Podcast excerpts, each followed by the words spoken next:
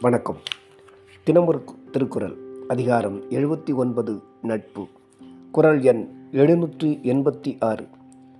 முகம் நக நட்பது நட்பன்று நெஞ்சத்து அகம் நக நட்பது நட்பு. தெளிவுரை.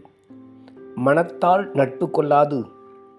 கண்ட மாத்திரத்தில் பழகி முகமலர்ச்சி காட்டுவது மாத்திரம் நட்பல்ல.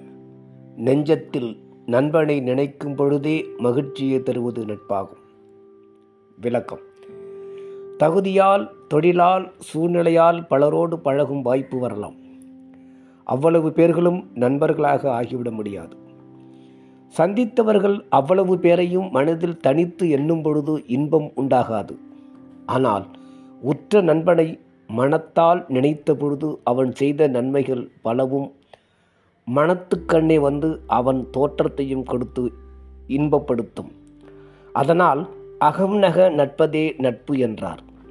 நெஞ்சத்து என்றும் அகம் என்றும் இரு சொல் கூறப்பட்டதால் உயிர் தொடர்பு வேண்டும். வெறும் முகத்தால் நட்பு கொண்டு அகம் வேறுபடும் நஞ்சுத்தன்மை உடையாரது நட்பு நட்பாக அது பகையாம் என்பதும் கூறினார். நன்றி.